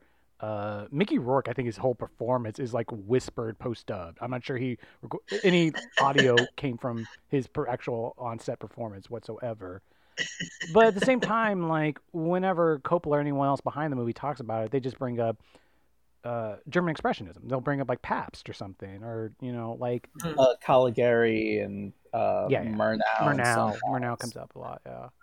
Um, I mean, I mean, it feels like Touch of Evil in the way that like Ors- Orson Welles movies have the same thing that Coppola movies have, where they're really experimental and like they're he's trying new things and he's bold. He's always trying to do something different, you know. And like Orson Welles, another filmmaker who certainly got beaten down over and over again making movies and, and constantly being fucked over by the studio, but still always able to make an amazing, you know, movie that's his clear vision that's also very different than any other movie made at that time. So like Touch of Evil is a film noir film, but it doesn't feel like any other film noir movie made ever. You know, it definitely has his you know strange you know viewpoint. Uh, and like I think Coppola with Rumblefish has the same thing, where it's like it's his. It's like yes, it's referencing German expressionism, and it's based on an uh, S.E. Hinton novel, but it's definitely his own strange, you know, his view of how to make a movie.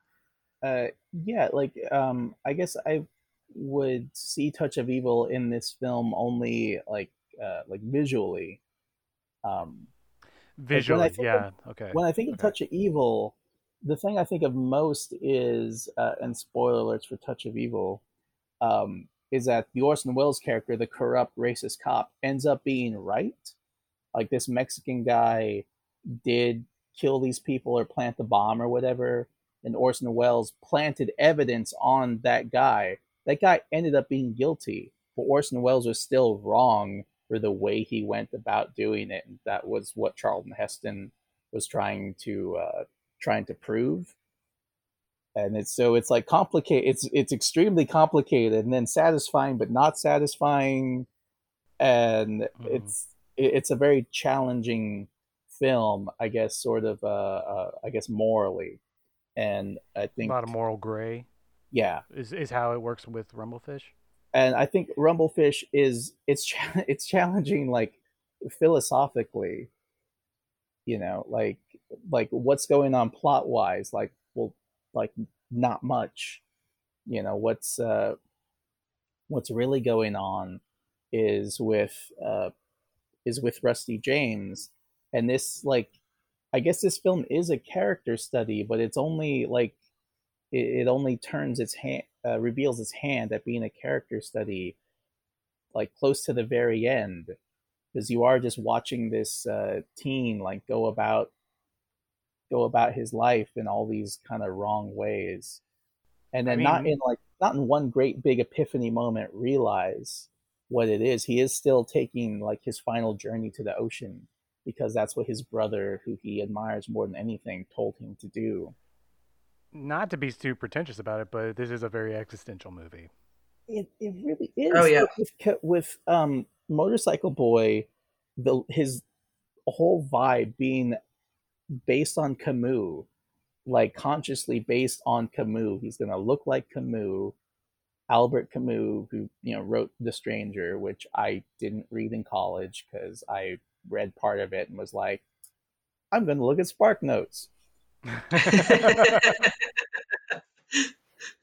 uh, I it always make Camus always makes me think of a scene in Jarhead where after uh, Jake Gyllenhaal has gone through his basic training and he doesn't know what uh, branch of the Marines he wants to go into, and he's hiding in the toilet reading The Stranger, and then Jamie Foxx busts in and finds him, and he grabs the book, and he says, "Camus, that's some serious shit, Swofford."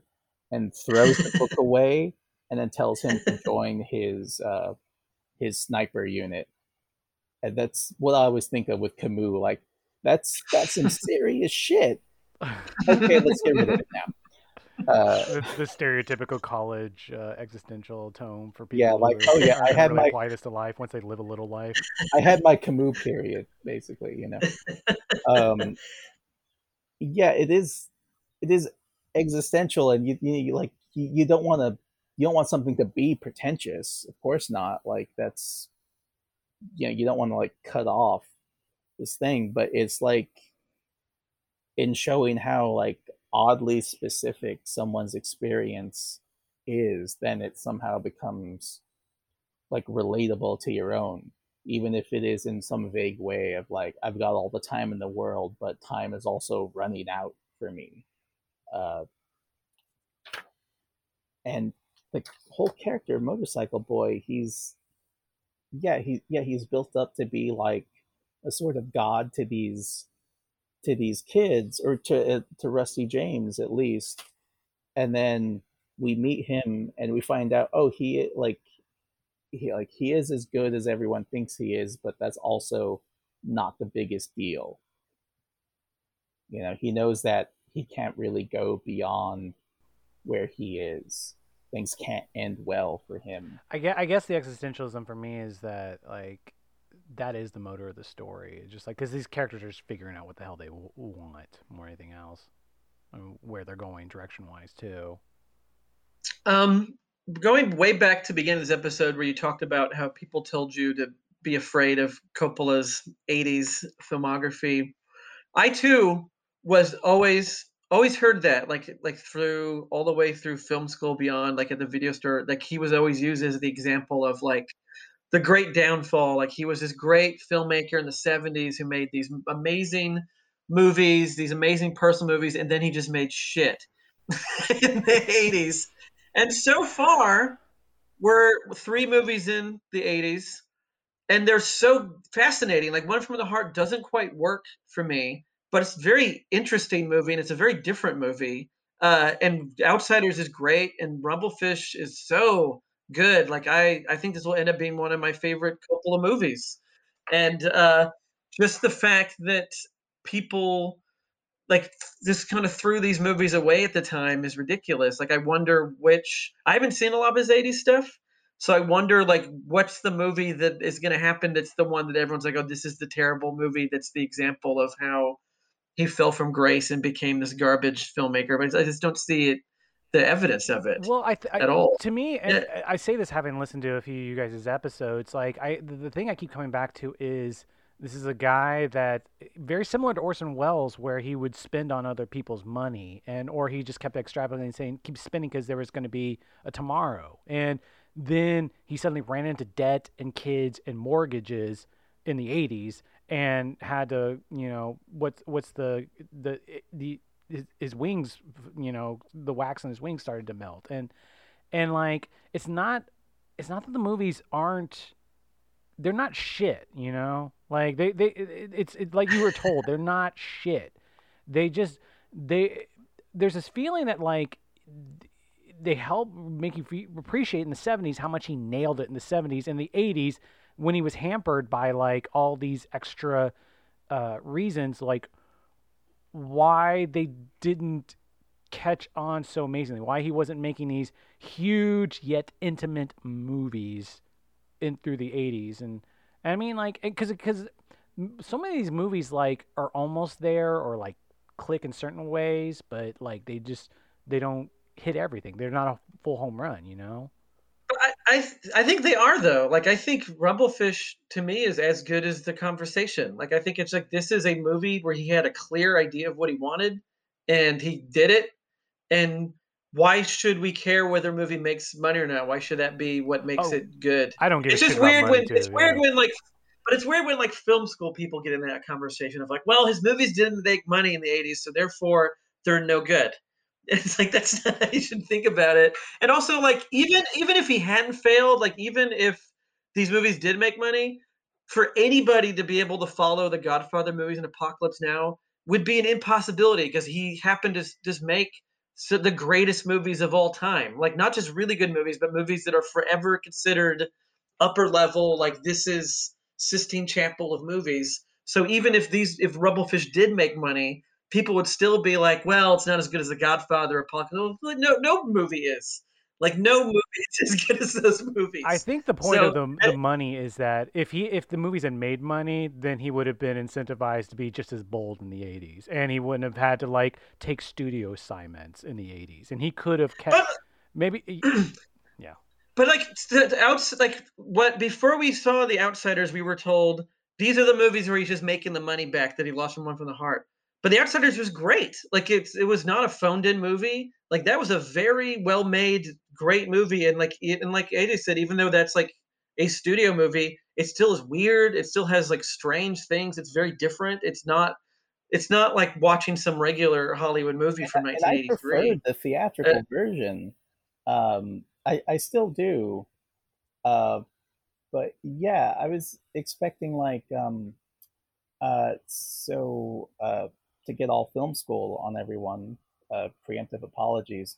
Like when Alfred Hitchcock was completing his contract with David O. Selznick, who he hated, because David O. Selznick was like the big producer, the money guy, but more than that, he was the auteur producer. right? Like a David O. Selznick movie didn't. Who directed Gone with the Wind? Four different people doesn't fucking matter because David O. Selznick is a producer. It's a David O. He Selznick. takes a bunch of Benzedrine and writes 48 pages of memo notes to Yeah. make the movie. And so all of Alfred Hitchcock's most of them for Al, Al, of Alfred Hitchcock's movies for David O. Selznick, he was loaned out to other studios so they could just spend as little time as possible together. And then for the final movie to complete uh, their contract together was the Paradine Case in like 1947, I think. Which is a very boring, It is a terrible boring movie. movie. Alfred Hitchcock reportedly slept uh, on set. He reportedly slept in his director's chair, and yeah, he still technically directed it. David O. Selznick wrote it, and he was involved as much as he ever was, uh, you know, creatively. And if you watch that film, like watch it after, like watch Rebecca and like whatever preceded that, in like uh, Shadow of a Doubt, whatever, and then watch the Paradine Case. The Paradine Case, stylistically, and I like who I'm about to compare it with. It's like a Kevin Smith movie. It's just camera. Now this person talking. Now this person talking. Cut back to whoever's talking. There's no visual style to it. There's no artistic flair to it. It's, but it is still Yeah. technically an Alfred Hitchcock movie, and so that is But, what like- I was really expecting from all these too. films. Uh, outside, not yet.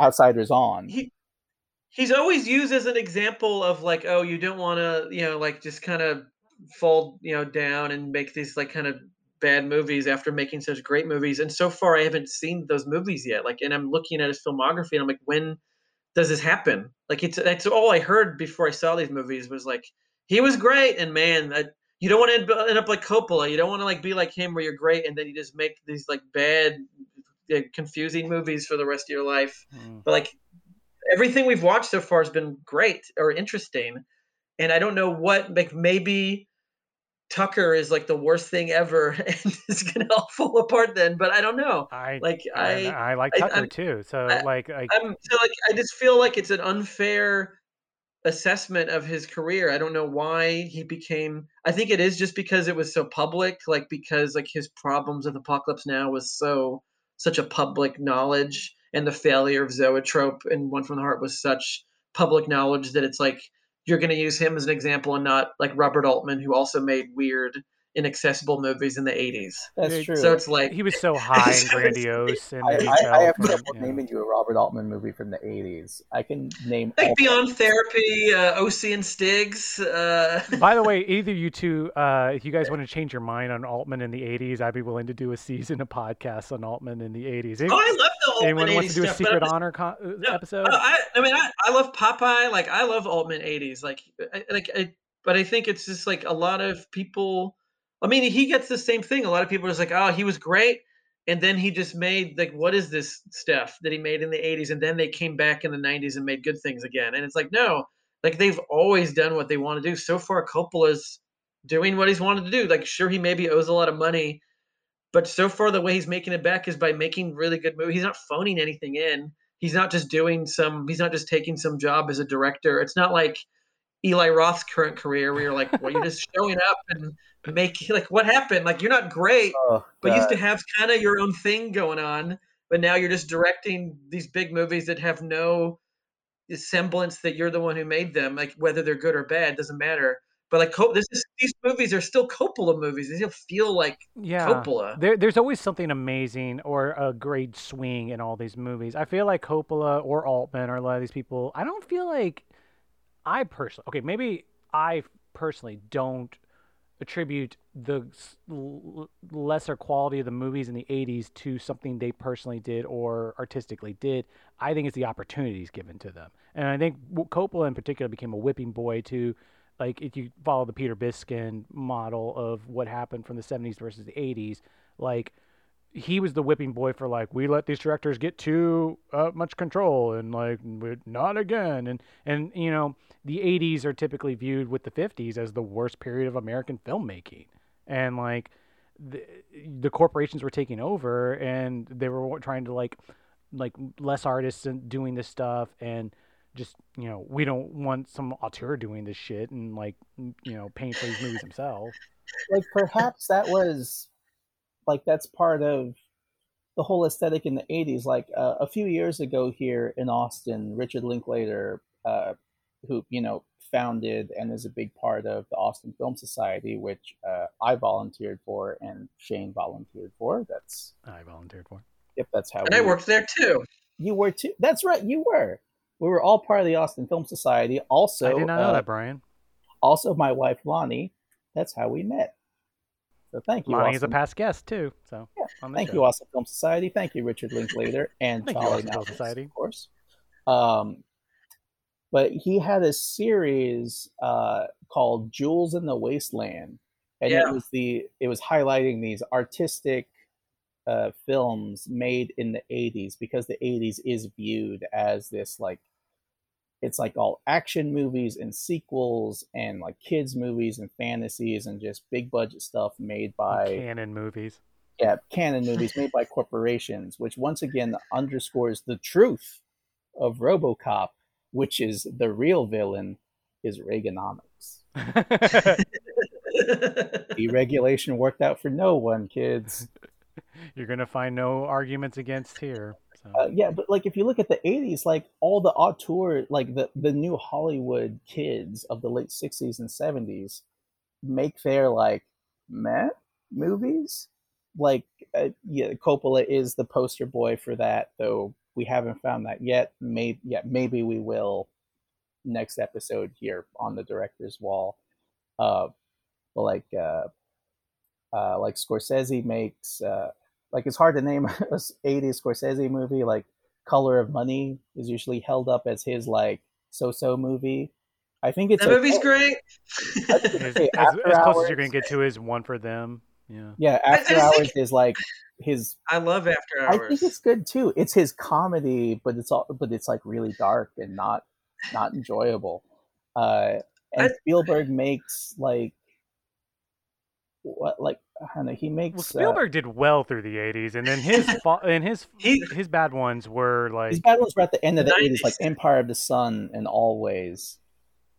oh, I great. love Empire of the Sun. Always, I love wait, always. you love, love always, Always. Brian. You're gonna come I, on the I love you're gonna come on the episode. I, I try to find why Always is a good movie.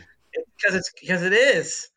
I it's just like it's such a weird lie that everyone thought the '80s were so bad, like because it's like the '80s. You have the rise of of true independent cinema. You have like you know like Spike Lee and Jim Jarmusch and uh, you know like queer cinema and like you know like all the underground stuff coming out of New York and and just like all that stuff so good.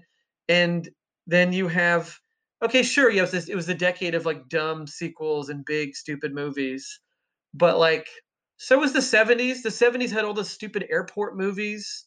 Like it's just like 70s is such a fantasized, it's like a make America great again idea of like the 70s. That was when movies were the best. It's like there was also a lot of garbage. In the 70s as well. We just we just You know, fantasize the we just '70s. don't we just we don't talk about it, you know? And every decade has garbage movies and great movies, but the great ones are the ones you remember.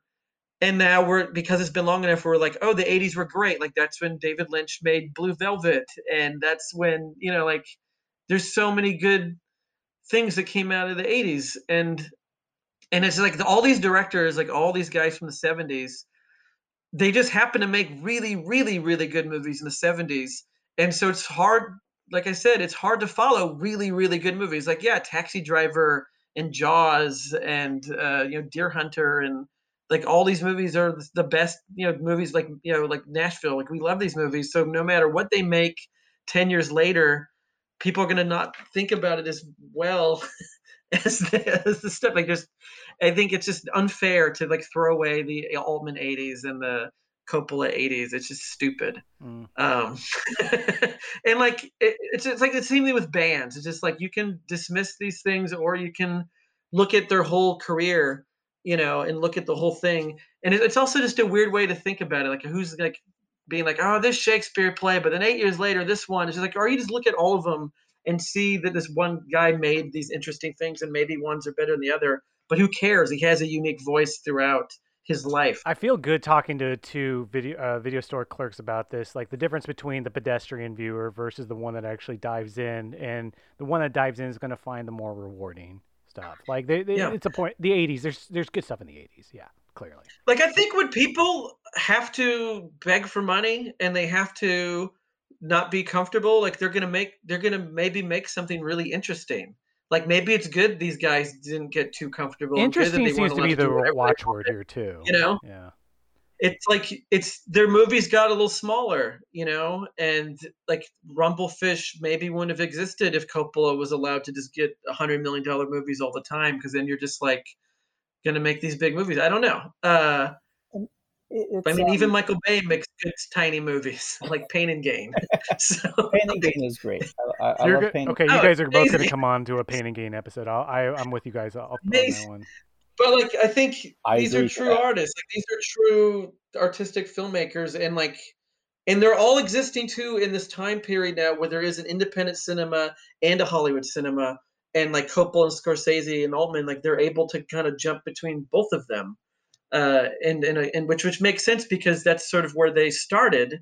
And then the 70s, they were able to kind of get the keys to the kingdom, and then they got those keys taken away. But now they know how to work in both, you know and uh, I think and they both and they do it well. Like you can do your little movie and like just this double you know whammy of Outsiders and Rumblefish in the same year is amazing. Like that's an amazing feat for any filmmaker to make two very different movies. To, to go on location and be like, I'm not just going to give you one movie, I'm going to give you two movies. And one is a crowd pleaser and one's an art house movie.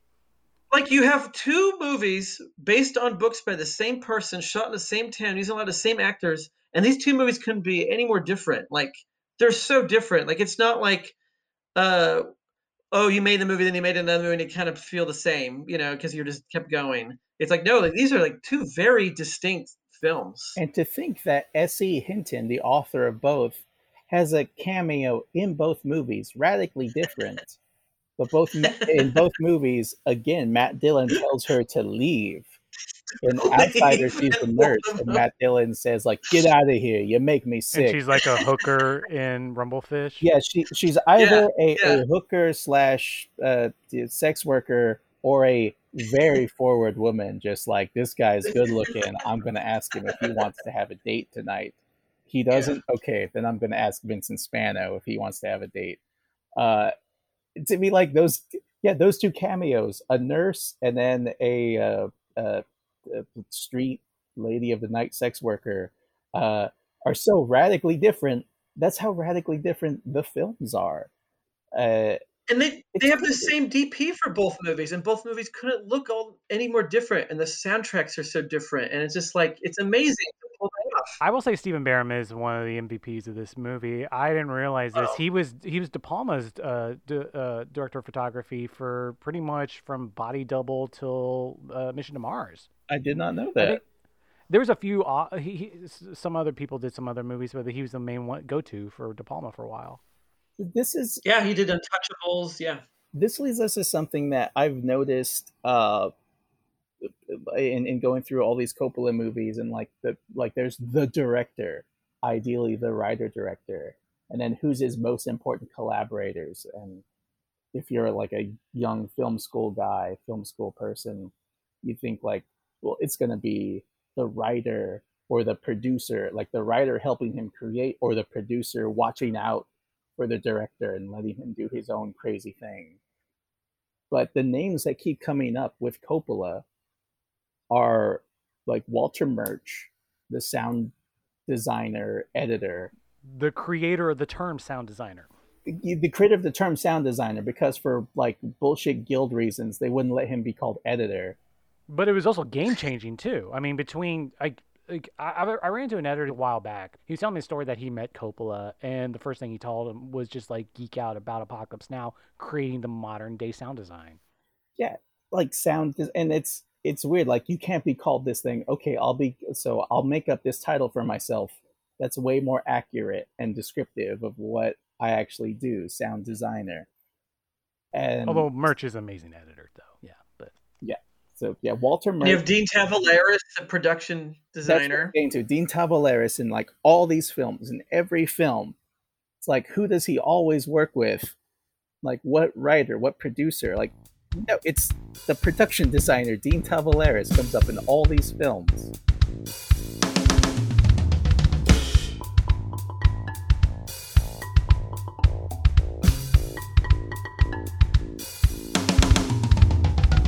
Well, the one the one thing I think is unsung with Coppola, just because the guy that like is so big into rehearsal, so big into his actors process, and is, it seems to commit more to his actors, is a guy is a dr- filmmaker who so prioritizes his director of photography, who's worked with the most amazing uh, DPs ever. I mean, he you know he, he makes The Godfather with Gordon Willis, which is the modern cinematographer's movie. This defines the visual look of American film forever afterwards. And then Vittorio Storaro, he does multiple movies with. Um, I, did he do a movie with Vilmos Zsigmond? Um, but Burum on this movie is the MVP. Uh, he's it's, it, these movies always he clearly puts so much stock into the visuals on these movies, even if he's the the the mythology around Coppola is that he concentrates on his actors in a way, I feel like, and I think this is true with Scorsese, is what you'll hear is that they like they don't pay too much attention to their actors aside from casting. Like they'll cast the actors, and then just let the actor do, like not not really whatever. But I don't know like, who, I, who did the quote. The casting is uh, uh, eighty uh, percent of the job or whatever. But yeah, I'm not. I, I, don't remember that quote though. Yeah, that is that is the app. I hundred percent believe that. Yeah. But yeah, you'll hear that and you'll hear from Scorsese, like not just from the actors saying like, "Oh, like they let me do whatever I wanted," but you'll hear from Scorsese and from Coppola being like, "Well, I didn't really like it. Didn't tell them like how to say this line, like say it like this, or like whatever. Just kind of let the actors do their own thing and build the character, like letting Harrison Ford in the conversation build this functionary character meant to just deliver messages into this like uh, Weasley conniving, closeted homosexual character, and then let Nicolas Cage build up his, uh, you know, just street thug number number two guy to a Machiavelli guy, and like I'm gonna wear these rings, and I'm gonna wear my dad's jacket, and that was all stuff Nicolas Cage came up with. Yeah, they, they, they, and which again goes to the fact that fully formed from the beginning. Um, I I think we should probably start to wind down, but can I do a dump of my last bit of notes? Sure. Go crazy. Uh, the black and white. So black and white was supposedly because uh, Motorcycle Boy is uh, colorblind. I found it odd that he's not the main character, and it just seems like it was a reason for Coppola wanting to make a black and white movie. Which also goes to a point earlier, Brian. I think you kind of hinted around that Tetro feels like an unofficial sequel to this, or at least. Um, I think if I could jump in here, go for it. That we could. I think it's clear that Ryan Gosling's whole life has been based around Mickey Rourke as Motorcycle Boy.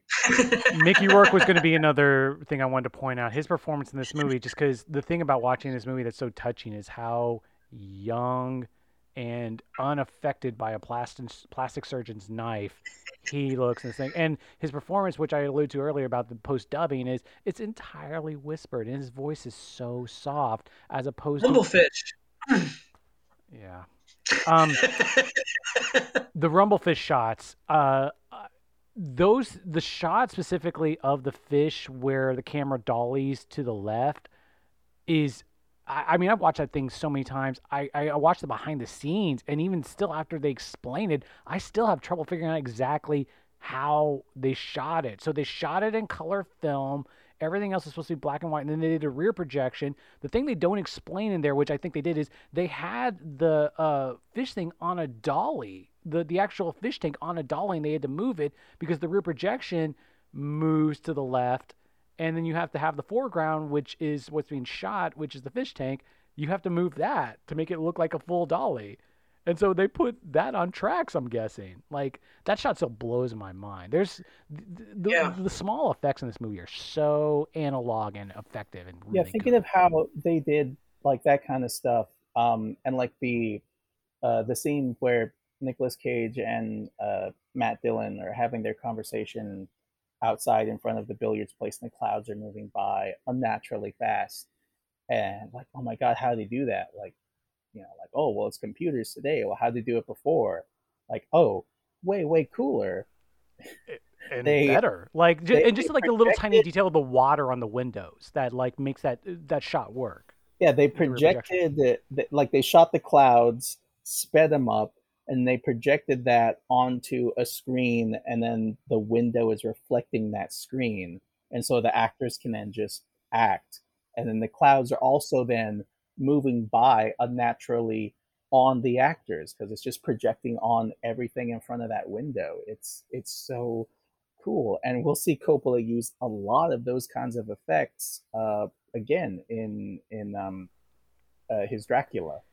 Yeah i'm, I'm looking forward to you guys' as uh, Dracula episode. Uh, the last thing I wanted to point out was I mentioned earlier I saw this movie on July 11th, 2010. A week later, I took my only trip to San Francisco and we went to the Coppola Cafe and I went to the basement and found this like mural of zoetrope filmmakers and made a bad took a bad selfie of myself in front of all the zoetrope filmmakers.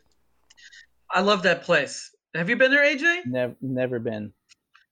Uh, it's great. It's the food is good. It's fun to be there. Like I highly recommend. Like when the world is open again, if and, and if that place is still open, going there. It's totally fun and like yeah, it's like it's it feels good to be in that place. It's down the street from like City Lights bookstore. I can't remember if I had like tea or what, but maybe I like to think, mem- misremembering it, I had a glass of Coppola wine.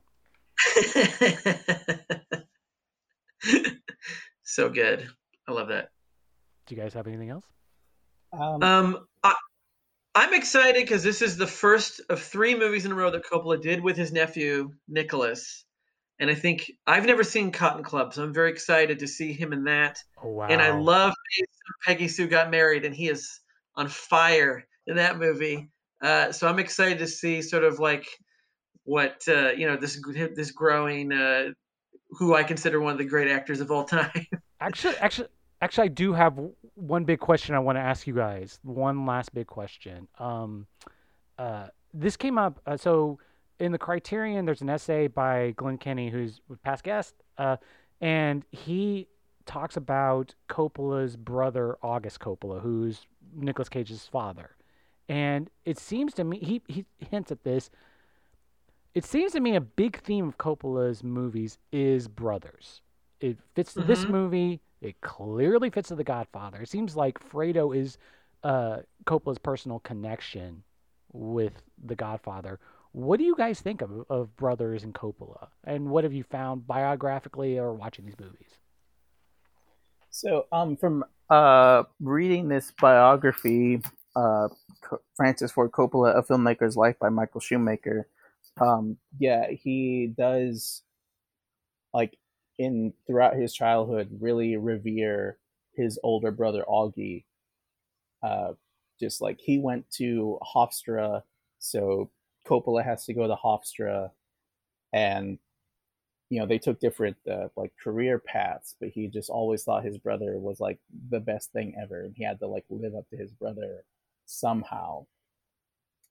Um, and yeah, in like Rumblefish and Godfather 2, especially, which Coppola, I think in that commentary or some interview, he says is like, like it's a very personal film, or it's the most personal film he made up to that point. And I Rumblefish is dedicated to August Coppola. Yeah, Rumblefish is dedicated to his brother, and in that, in Godfather 2, and in this movie, you have a like a younger well, no, and you have a brother trying to live up to his other brother. You have Fredo. Tetro also goes into that. Tetro is yeah. like the younger brother trying to find his uh, lost older brother. That, that that's why I was thinking this. It's this is Tetro's kind of the unofficial sequel to this. yeah, um, it's um, it's like this film. I don't know if it's like if, if it's at, focused enough to be thought of as like a character study, like like the conversation, which is definitely like if you have any doubt what a character study is, watch the conversation, or even like the Rain People. Um, uh, but like yeah, these are films that are just so like odd because they're small. They can be very very odd.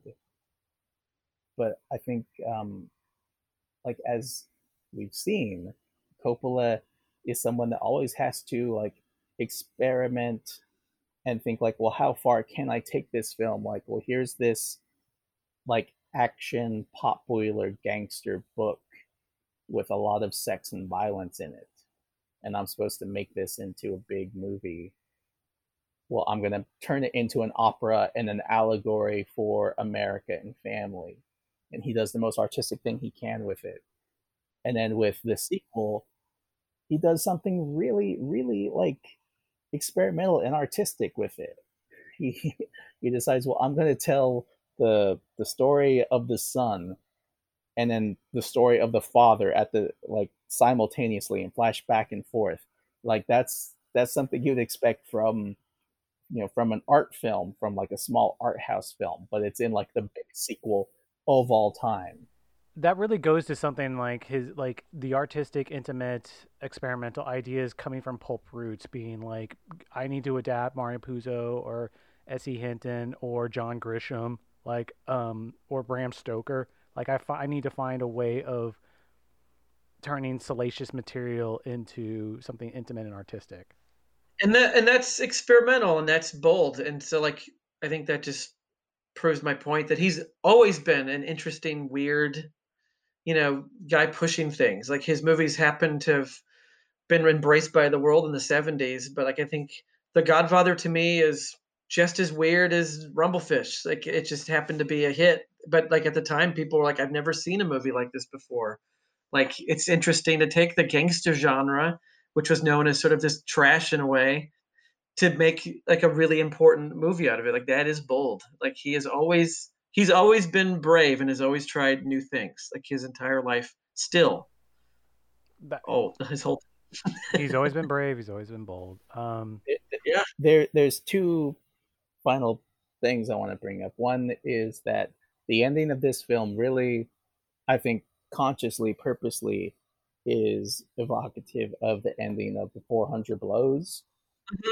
Uh, Francois yeah. Truffaut's first film, which kicked off the French New Wave, which then later kicked off the New Hollywood 10 years later, which Coppola was a part of, about young juvenile delinquent Antoine Doinel, though he's like 12, you know, uh, and that film ends with him like running away and then finding the ocean, running away to the ocean. Then he looks right at the camera and it freeze frames, and it, it's meant to be like, well, he's like he, he made it, he escaped.